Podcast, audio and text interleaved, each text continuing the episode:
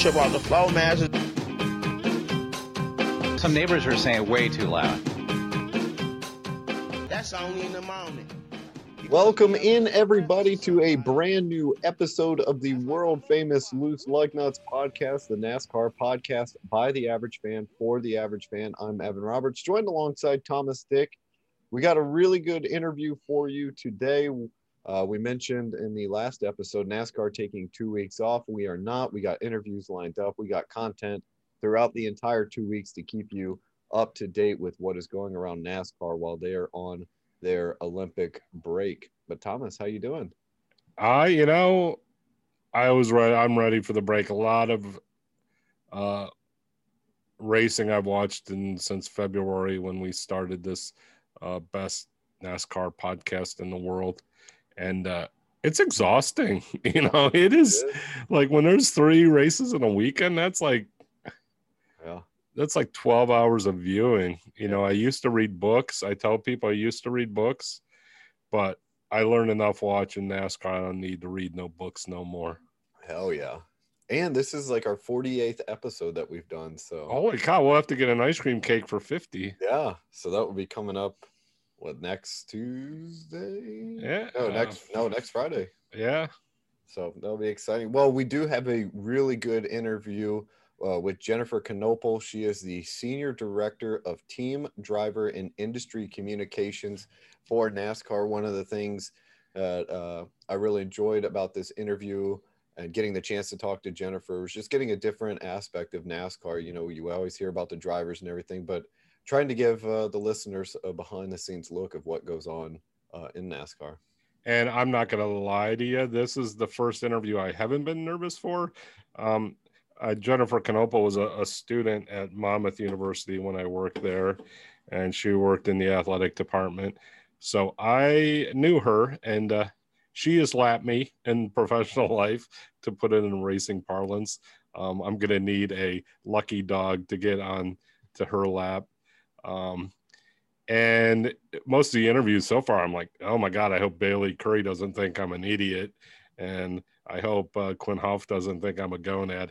I'm pretty confident Jennifer thinks I'm both of those. So Yeah, she knows. I already. went in with no nervousness to this interview. So without further ado, here she is, Jennifer Canopel, the Senior Director of Team Driver and Industry Communications for NASCAR.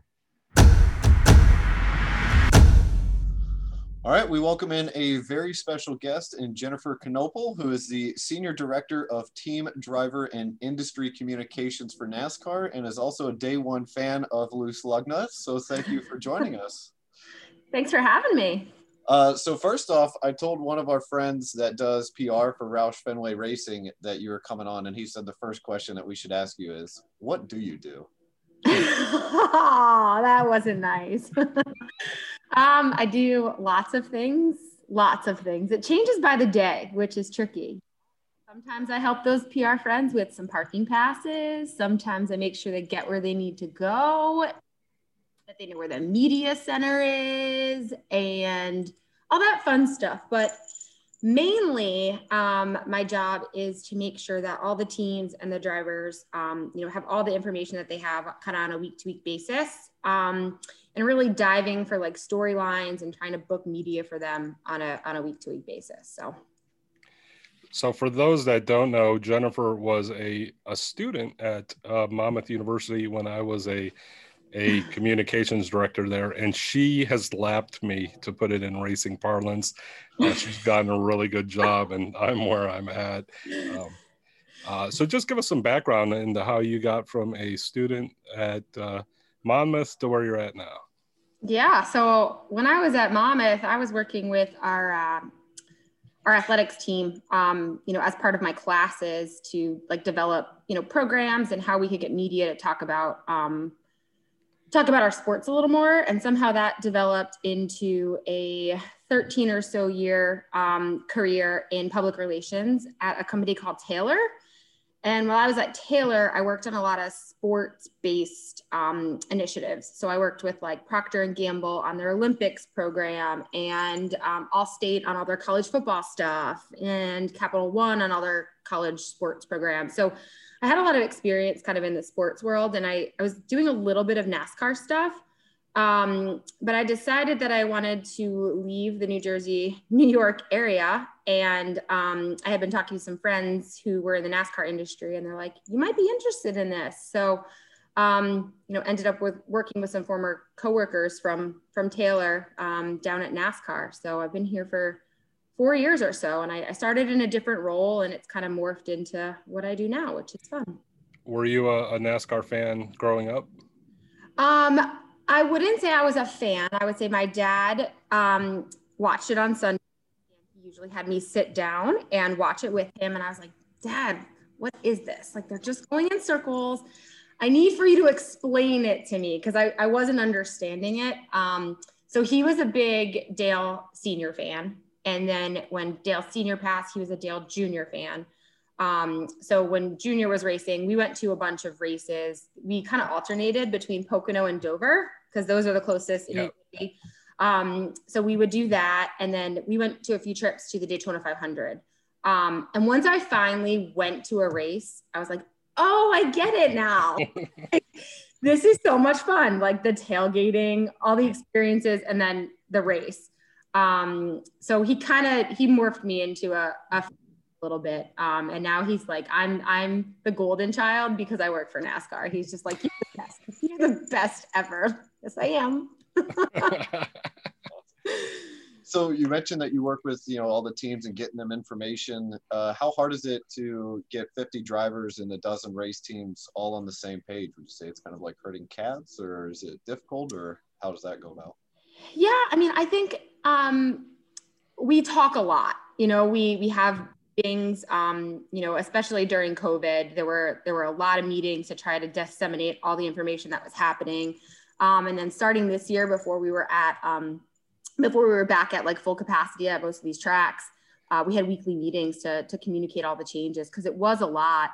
Um, but working like series by series so cup series xfinity series and um, truck series we just really work with all the teams separately on on the information they need. Uh, you know they've got my phone number and can text me and call me all the time. Um, it's always something different. Some people, you know, you know, we work on on certain projects together, and then there's other things that you know folks are just kind of run with. Um, but we do. We have a lot of we have a lot of emails and we have a lot of documents that go out just on a routinely week to week basis that includes a lot of info that they that they need so it's um i've gotten into a routine with it i think when i started it was a lot of like this is a lot of people to get to know and a lot of different personalities, but I think I've gotten to know a good majority of them pretty well. So kind of know how they how they work.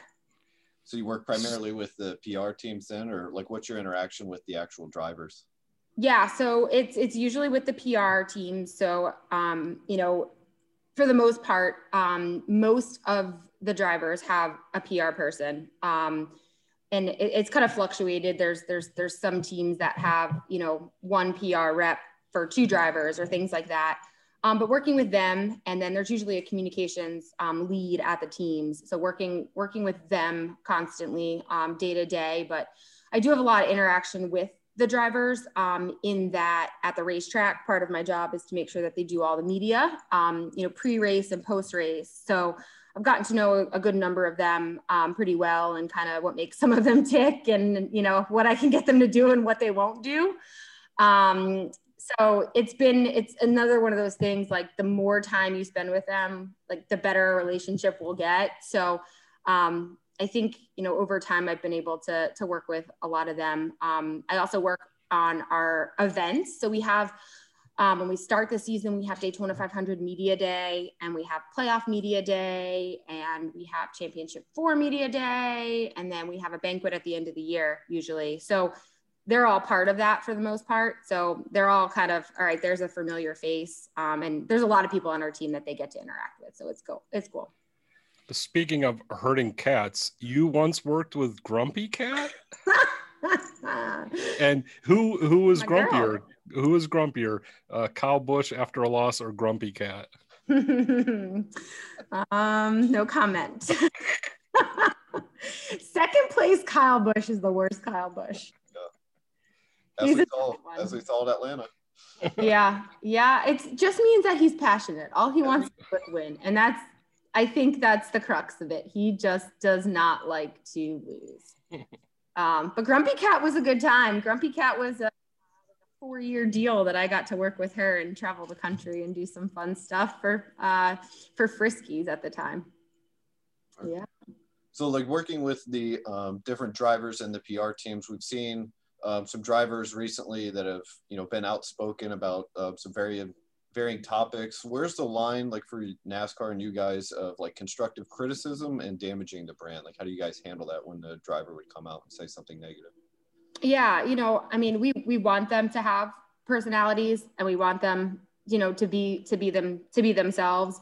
Um, you know I, I think you know usually where we where we step in and and, and where we feel we kind of need to toe the line is if there's you know in, incorrect information being disseminated. So if you know they're talking about something that's just incorrect and not necessarily an opinion um, and, and maybe something that they may have been misinformed on that's usually when we kind of step in and say, hey, you know, this is this is the real this is the information. I don't know if this changes your opinion, but um, you know, I know there's been a lot about Atlanta. Um, you know, I think that's because it was such a driver favored track. They really loved it. Um, I think they were probably upset that it was is going to be changing. So they're very outspoken about certain things, and you know, it's it's good that they have opinions and get fired up sometimes. Uh, you touched on it a little bit. Talk about how your world uh, in your job changed with COVID. Yeah, it it it changed a lot. Um, I, I think you know once we hit March of of last year, everyone was like, "Oh, this is gonna last like two weeks. We're gonna stop racing, right? And everything will be okay." Um, obviously, it wasn't. Um, I think we were probably one of the most fortunate sports, though, in that um, our sport can function with people not being near one another. Um, you know, those drivers, you know, we had to come up with a plan and we had to make sure that they were protected and the teams were protected and that everyone within our industry was protected. And, you know, it was the weirdest thing. We went back to the track in Darlington and, you know, I was in the infield, I was in the media center for the one of the first races back and it was me sitting in this room by myself for the whole time.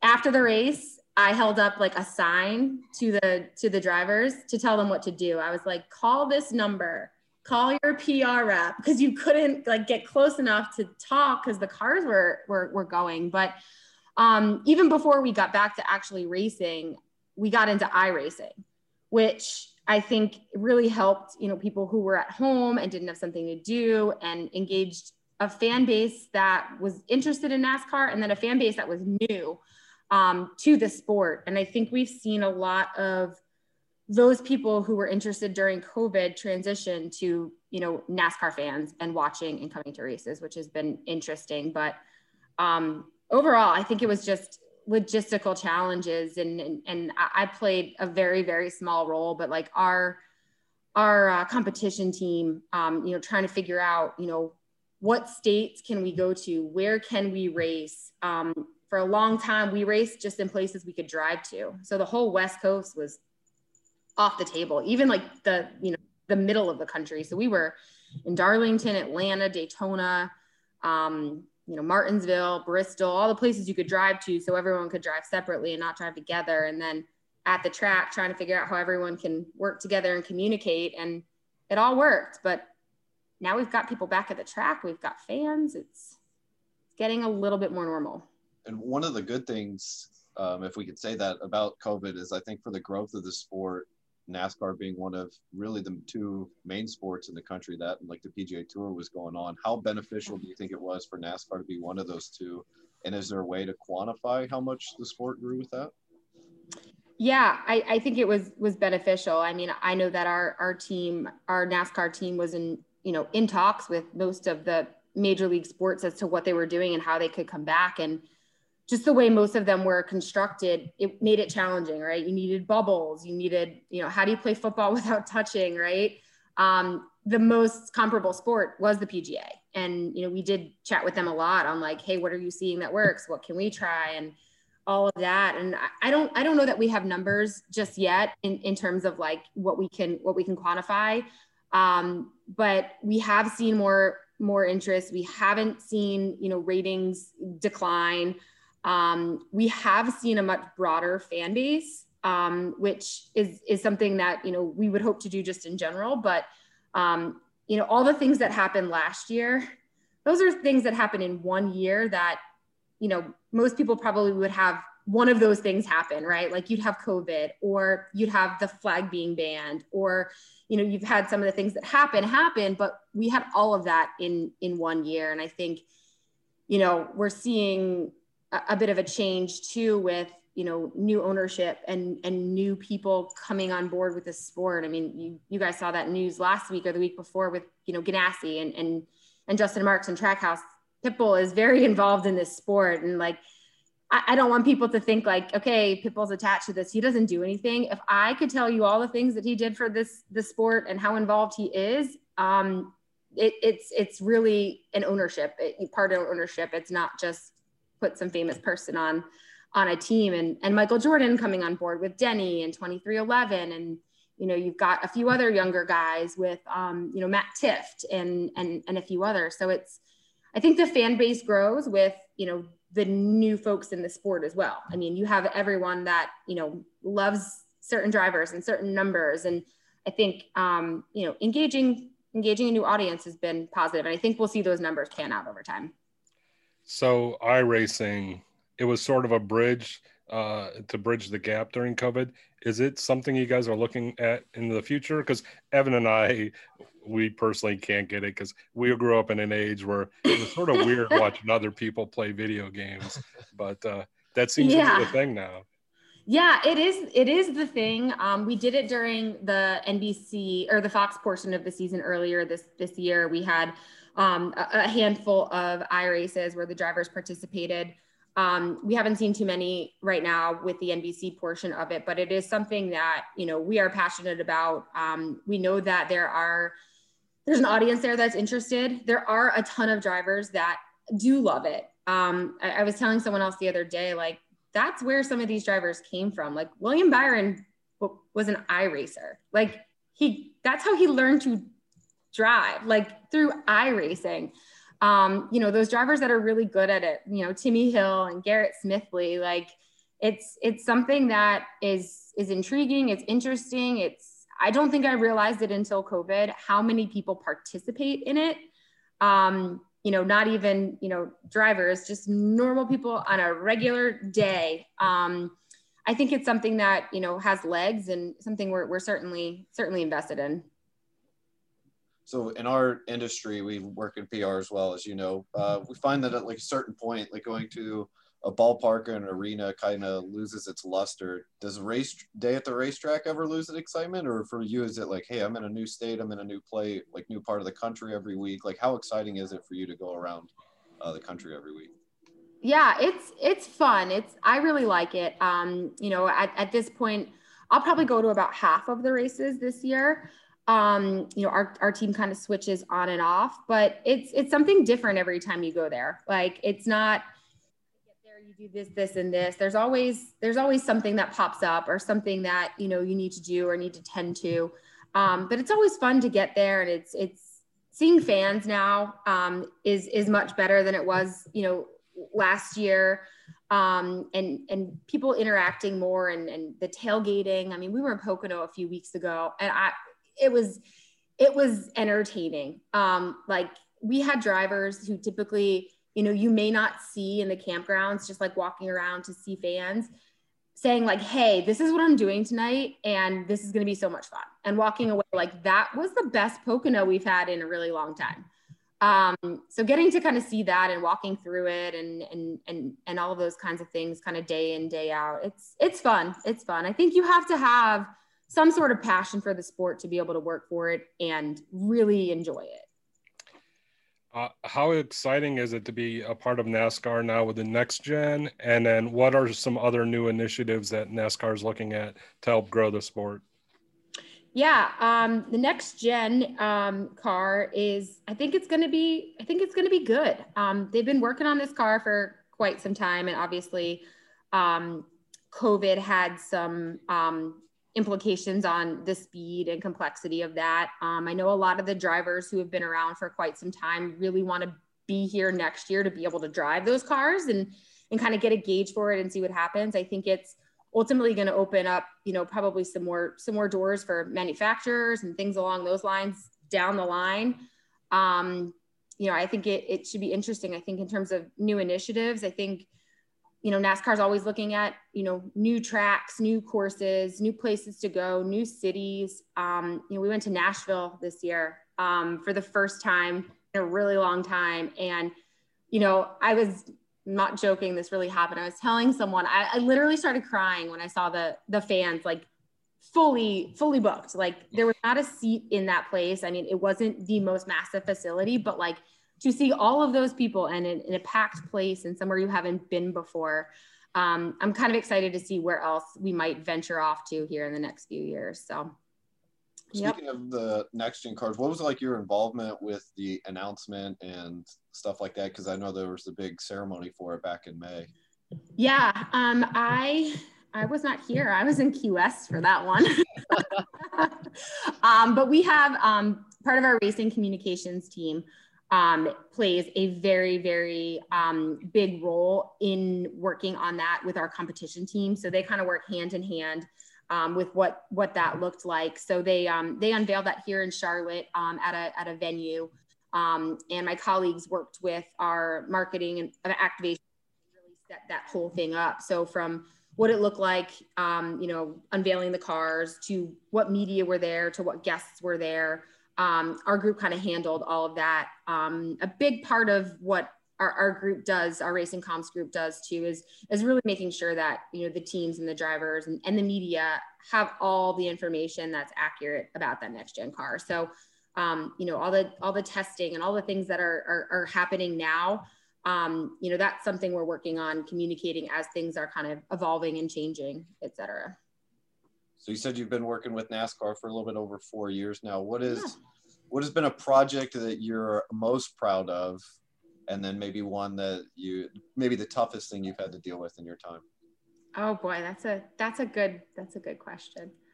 Um you know two years ago in 2019 um, we brought our banquets from las vegas to nashville.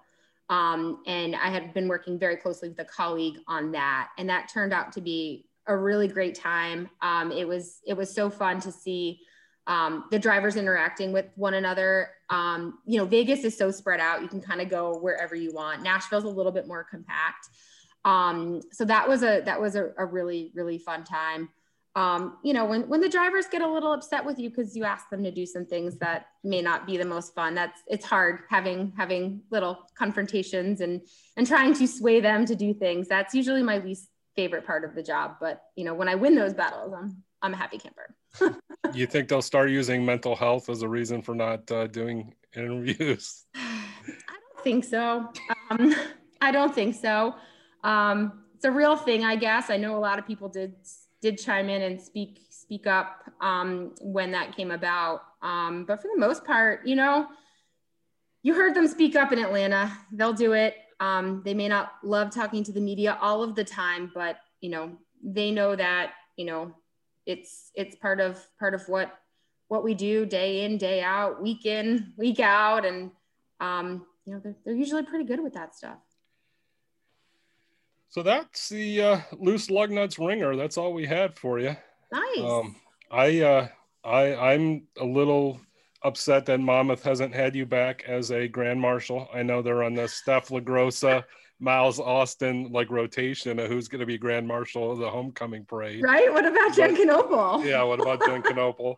And um, but yeah, we're we're happy we're on, and now we have a legit like name we can say, hey, like when we're trying because it's you know we're trying to get people, and when we uh, we throw out Jen Knoepel, I think that's going to be huge. Hopefully that gets you some. Uh, that'll hurt you really bad. when are you guys coming to a race? Where where you guys are in Texas, right? Yeah. Um, we were gonna come to Austin, but it rains. Every It time you guys come to Texas, it rains. I know. The- I was the- there two. The one where they didn't raise till Wednesday. I mean, I'm a Dallas Cowboys fan. I love me some Texas, yeah. but I was like, I want to get the heck out of the state. Like, I can't yeah. Any longer. It was. That, that track, three times I've tried to go to races at that track, and it rains and the track never dries. So I need to get Kyle Busch to bitch about that. See if we can get that fixed. Jennifer, we appreciate you coming on, sharing some insight into a different aspect of NASCAR. Keep up uh, the great work, and thanks again for joining us. you got it. Thanks for having me. So, a special thanks again to Jennifer for joining us and giving us some insight in what she does and handles uh, behind the scenes for NASCAR. And again, sounds like she's got a pretty sweet job. One day- Yeah, and uh, you know, as sweet as this job is, I wasn't lying. Getting to work with Grumpy Cat would have been like if I had to put that on a list of stuff I wanted to do, that would have been it. I, you know, I just found out Grumpy Cat died from her, so thanks, Jen, for just ruining my day. Hey, well, sometimes the interviews uh, go a little south, but you handled it well and you kept your composure. So I'm proud of you. you So just again, Grumpy Cat's gonna live forever, don't you? Grumpy Cat will live forever in your heart. yeah, and Mimi's. Yeah, and Mimi's. So, but again, thanks to Jennifer for hopping in, hopping on, and talking to us. We'll break down some news now around NASCAR, some of which she might have helped with. Uh, the biggest news of the week, we've kind of known about this for a while. Roush Fenway has made it official. They are adding Brad Keselowski to the mix. He will be a minority owner, and he will be the new driver of the number six car. Well, yeah, my yeah, he'll have a minority stake. He's not a, a minority owner. Yeah. Come on. Uh, what was uh, the worst kept secret? Kaulig uh, getting two charters or uh, Roush Fenway Keselowski Racing? Uh, it had to be the Keselowski Roush Fenway. We've known about this. Yeah, well, and that and the fact that uh, what's his nuts gave it away last week, Penske. when they, uh, he's like, yeah, Kozlowski will be really good over there. He called it Roush Yates, uh, Yeah. so he sort of dated himself. um, but yeah, it's maybe to light a fire. We've talked about how they've been sort of meh, and if he's in uh, one of his roles is he's going to assume a leadership role uh, within the organization on the co- uh, competition committee. So if that lights a fire in uh, Roush Fenway, that'd be good. Yeah. So Keselowski will assume a leadership role within the organization uh, on the competition committee. Uh, Chris Buescher will continue in the number 17 car. And again, they uh, signed a multi year deal with Fastenal. So Buescher in a really good spot with Roush Fenway Keselowski. Is that what they're going to call it? I don't think they've said that yet. Um, well, and the two the two things like everyone is in a hurry to kick uh, Roush down the stairs and get rid of him, and everyone's ready for Kozlowski to retire, and Kozlowski's like, hey, you know, I, I'm like Mike Mark Martin, man. I could have ten to fifteen years in me, and Roush is like, hey, I'm not ready. He actually his quote is, I've been asked to say that I'm passing my baton to him, which I am, but I still have one hand on the thing so I'm not going to give up completely for a while. A little weird. Yeah. Um, because if you've ever tried to run a track and field meet with two hands on the baton, Doesn't really go that well, huh? yeah, no, I mean, uh, yeah. So unless the exchange zone is a lot bigger than normal, you're going to get a foot fault or something. So the uh with the news, the I guess you kind of say him the odd man out is Ryan Newman in the number who runs the number six car right now. He was offered a partial schedule in a third Roush Fenway Keselowski racing car. I'm going to call it that. I don't know what it officially will be called. Uh, R- RFK, like the RFKR. Yeah, R- well, I was just gonna say RFK.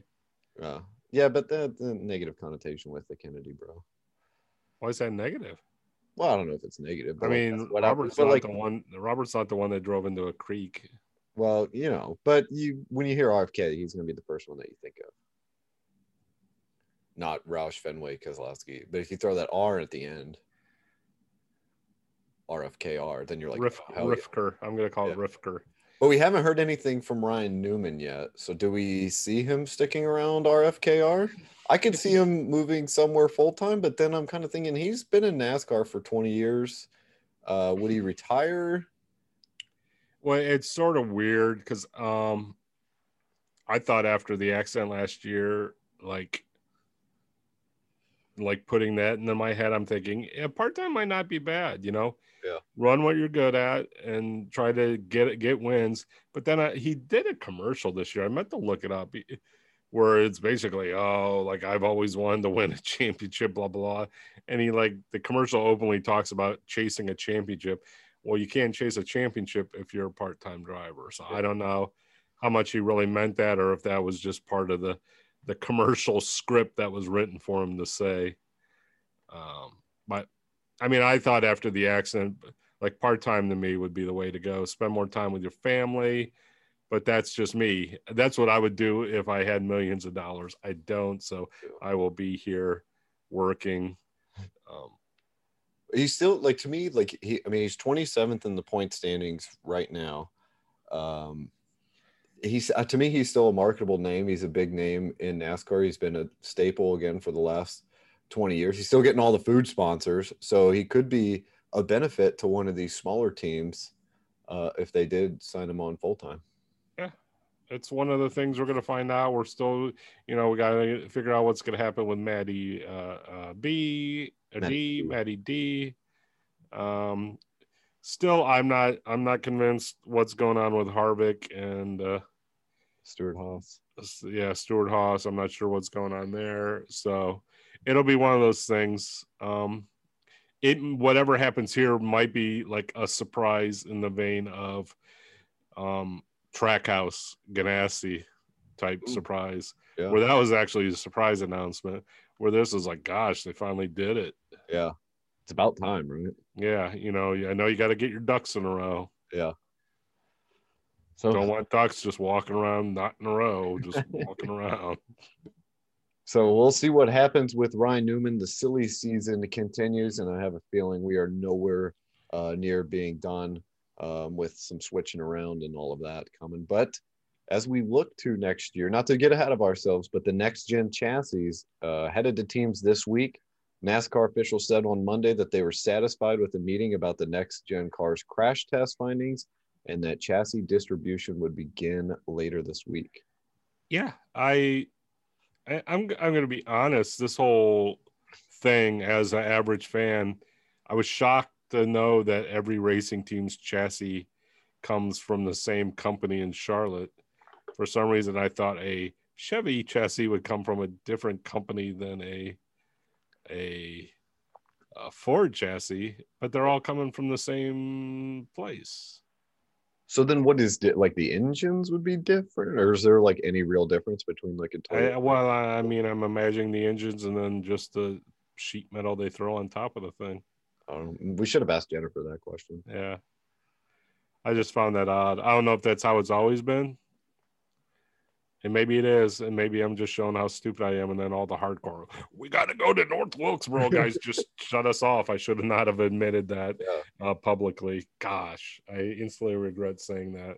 that's why. That's why we throw that tag at the beginning, where we're just average fans, just trying Yeah. to keep people informed. Well, well, like I read it at the bottom of the press thing. I was like, that is really weird that every team is getting their chassis from the same company. Yeah.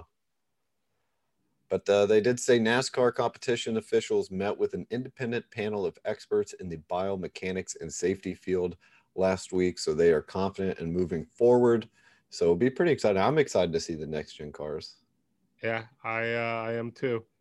You know, and, and what I'm thinking, uh, like the chassis is different than the frame, so the frames probably are is what's different. Yeah. And then uh, looking back from New Hampshire last week, Ryan Blaney and Daniel Suarez plug in the pod as their crew chiefs were fined $10,000 for loose lug nuts, or as NASCAR likes to call it, lug nuts not properly installed. Yep, loose lug or loose nuts for the loose lugs or loose nuts. What was it? Loose nuts is what my dad called it. you know, I had a case of loose nuts once back in the day. I found that my dad doesn't listen to the podcast closely because he's like, I didn't hear you guys talk about Quin Houff in the podcast. And I was like, we literally talked about him getting wrecked by Ryan Newman last week. And he's like, oh, okay. but thanks for your download, Dad. I really appreciate it. but uh, some other news uh, Sheldon Creed says he doesn't want to be in trucks next year. He has eyes on Xfinity with Cup as the dream. Yeah. Um, he said he feels like there's guys who have done trucks for four or five years and then they just go on to become lifers. And I don't want to be that person. He, it was like, you ever see Varsity Blues? No. Gosh. Well, James Van Der Beek, like he's supposed to be a high school kid, although he looks like he's 30.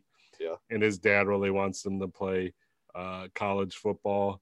Uh, he goes to a, a, a high school in Texas where I don't know if you know this, but uh, high school football in Texas was really huge. Oh my so, God.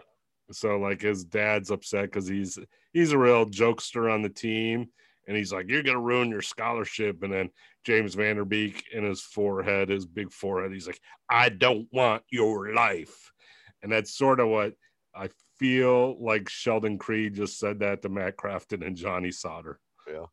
Well, I mean, like, I feel like every wouldn't every truck driver's dream be to get to the cup? Like, I feel like that's not like groundbreaking news, but Yeah, I don't, I, I don't think it's groundbreaking news, and I mean, it, it goes to like you got to have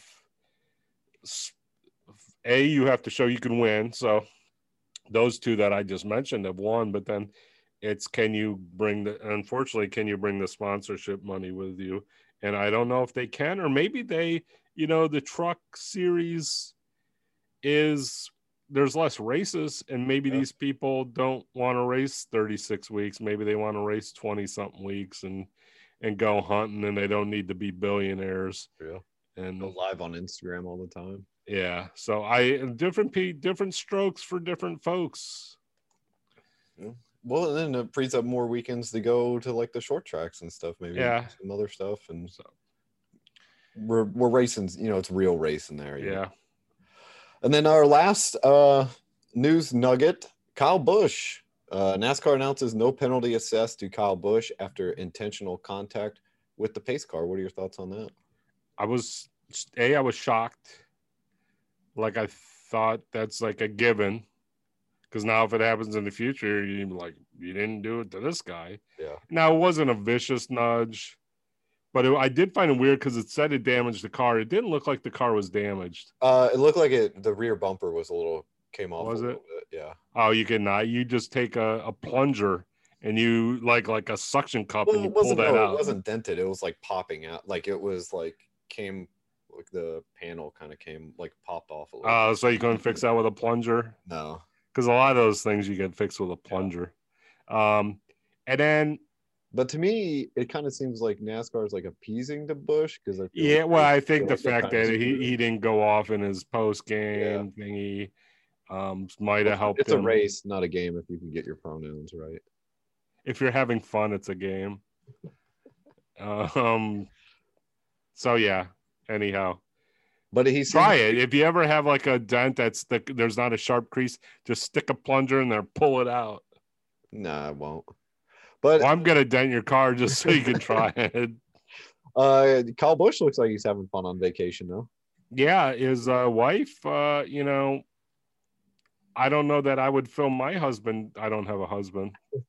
I would not film my husband twerking, but she filmed Kyle twerking, and they're having some fun with some friends. And you know, if it's not on social media, it didn't happen. So she went and put it on social media. So have fun twerking, Kyle. He looks like he got over his anger Yeah. from the, you know. So that's good. You, you know. Yeah. Get your healthy rage out bumping the pace car and then go home and twerk. So that's our TMZ portion of the episode. That wraps up our news. We will be back on Tuesday. We have a great interview with Pat Gray, who is the jack man for the number two Brad Keselowski car for Team Penske. A great, great interview. We really appreciate Pat coming on. I'm looking forward to everybody listening to that. You can follow us on Twitter at Loose Lug Nuts Pod or on Instagram at Loose Lug Nuts Podcast. Be sure to subscribe and review on Apple or Spotify. We will be back on Tuesday. Thanks again, everybody, for listening. We will see you. I grew up in Texas where football was my game until that racing fever started burning in my brain. I started running mini stocks when I was 13 and won a short track championship when I was just 16. I met a man named Harry Hyde and he built a car for me. Sponsored by Granddaddy Hillens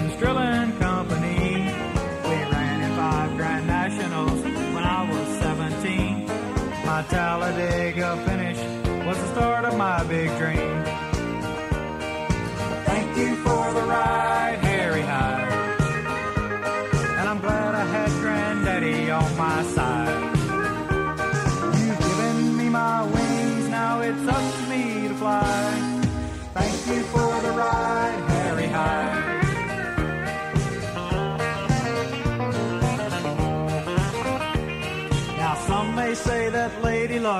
giving me the breaks. I must admit she smiled a bit, but it's me that runs the race. Now you can't be a champion due to luck or circumstance. I'll do the best I can for those who've given me the chance. Thank you for the ride, Harry Hyde, And now I've got stuff others